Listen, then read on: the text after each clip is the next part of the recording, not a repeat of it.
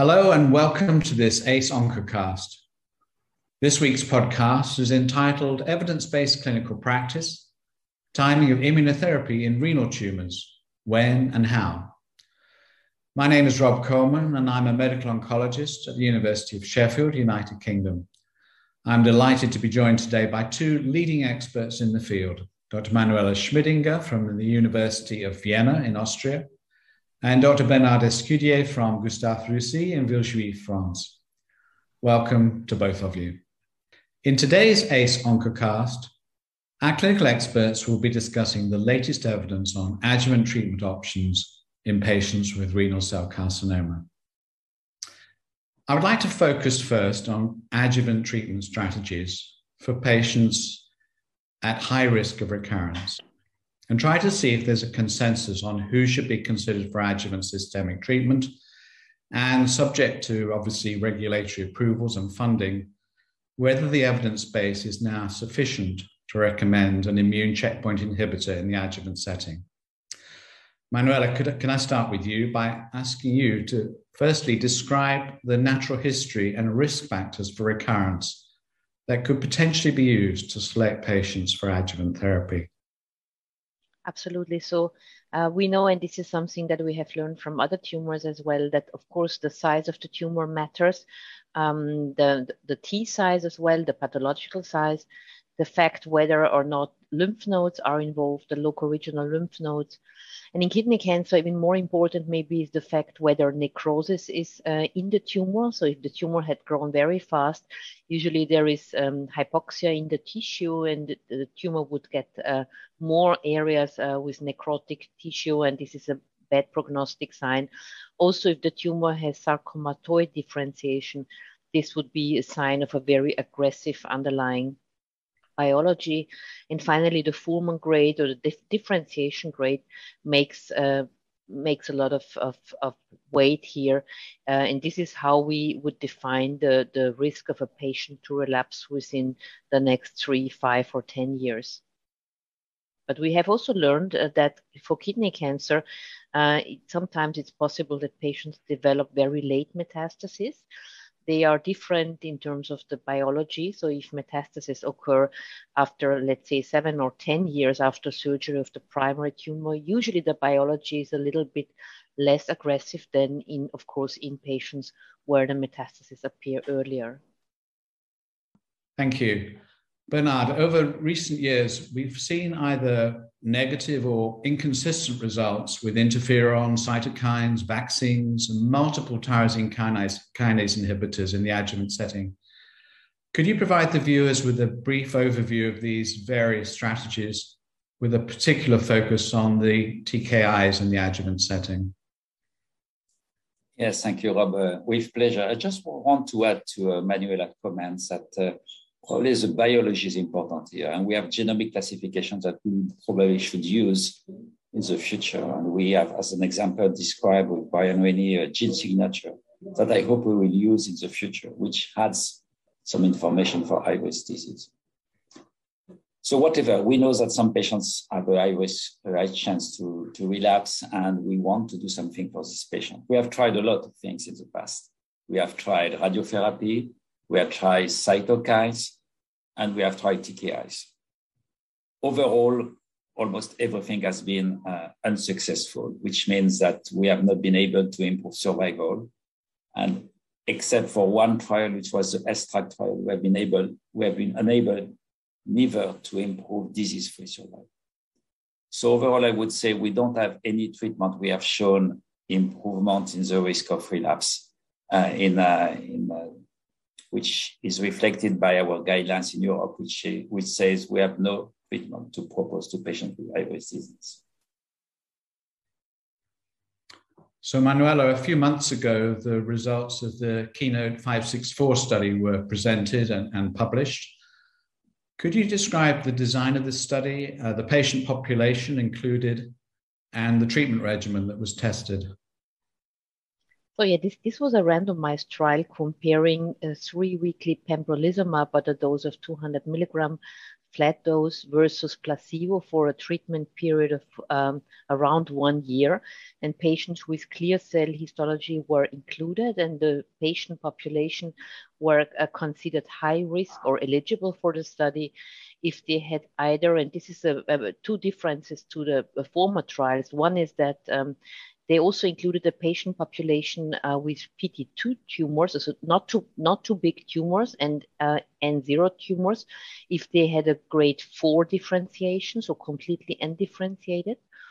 And uh, another difference to prior studies was that patients were also eligible if they had resected oligometastatic disease um, within um, one year um, from surgery of the primary tumor and otherwise, the classical um, adjuvant patient population was included as in the other trials. So these were patients with PT3 tumors of any G, any grade, and zero or PT4 tumors.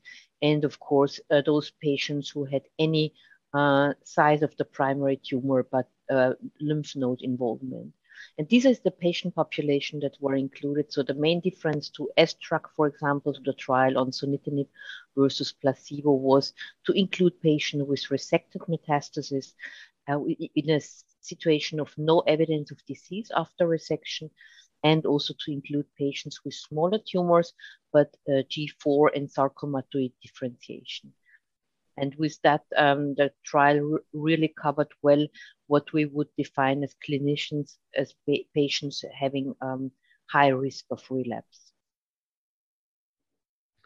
Thank you, Manuela. Um, and what were the efficacy results?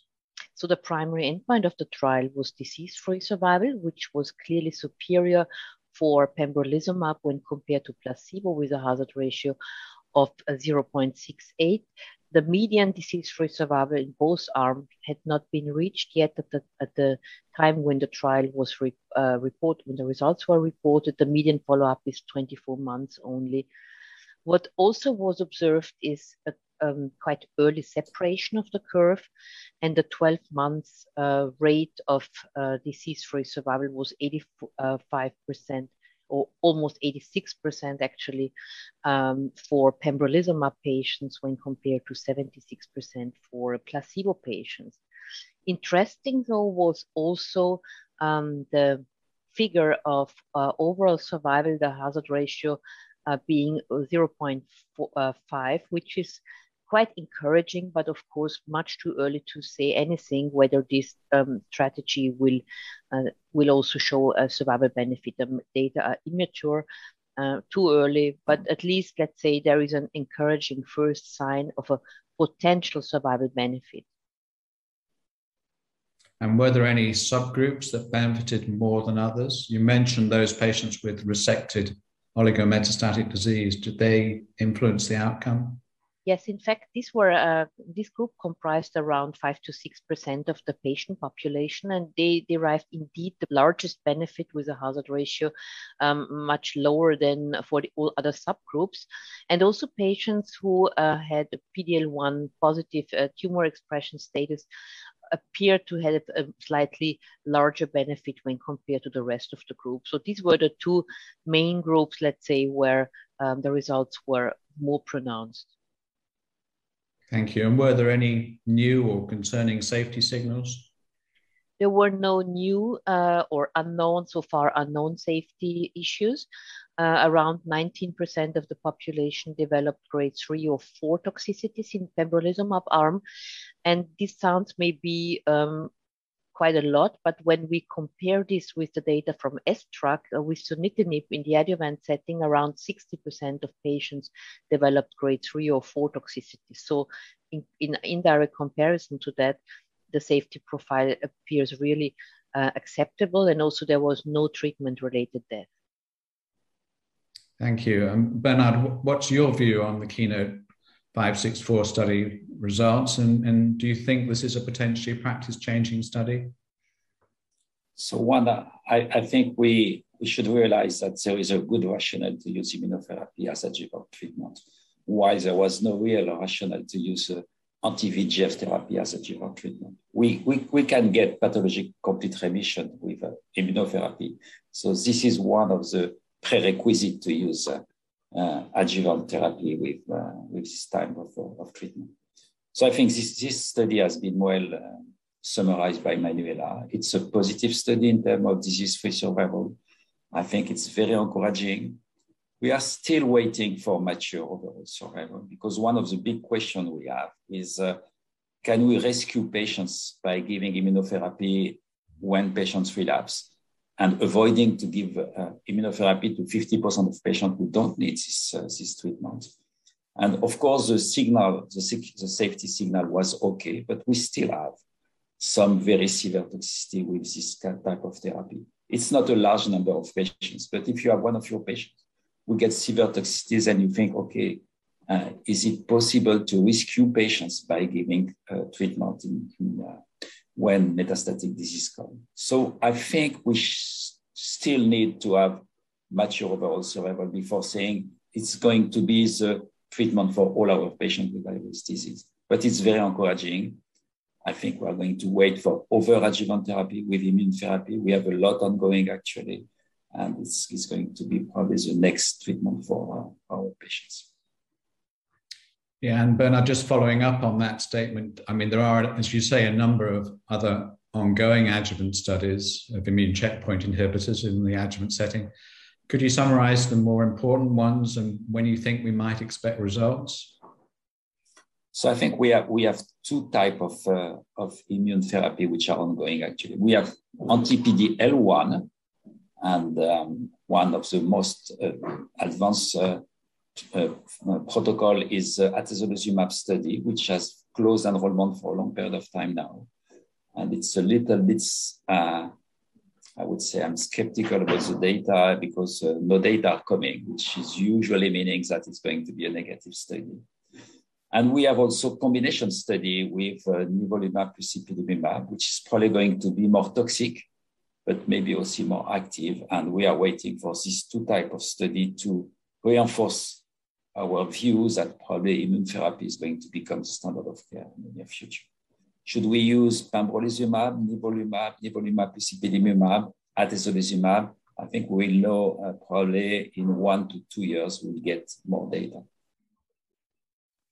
Well, thank you both for this great discussion and stay tuned for next week's episode as we discuss the first line treatment options for patients with advanced renal cell carcinoma.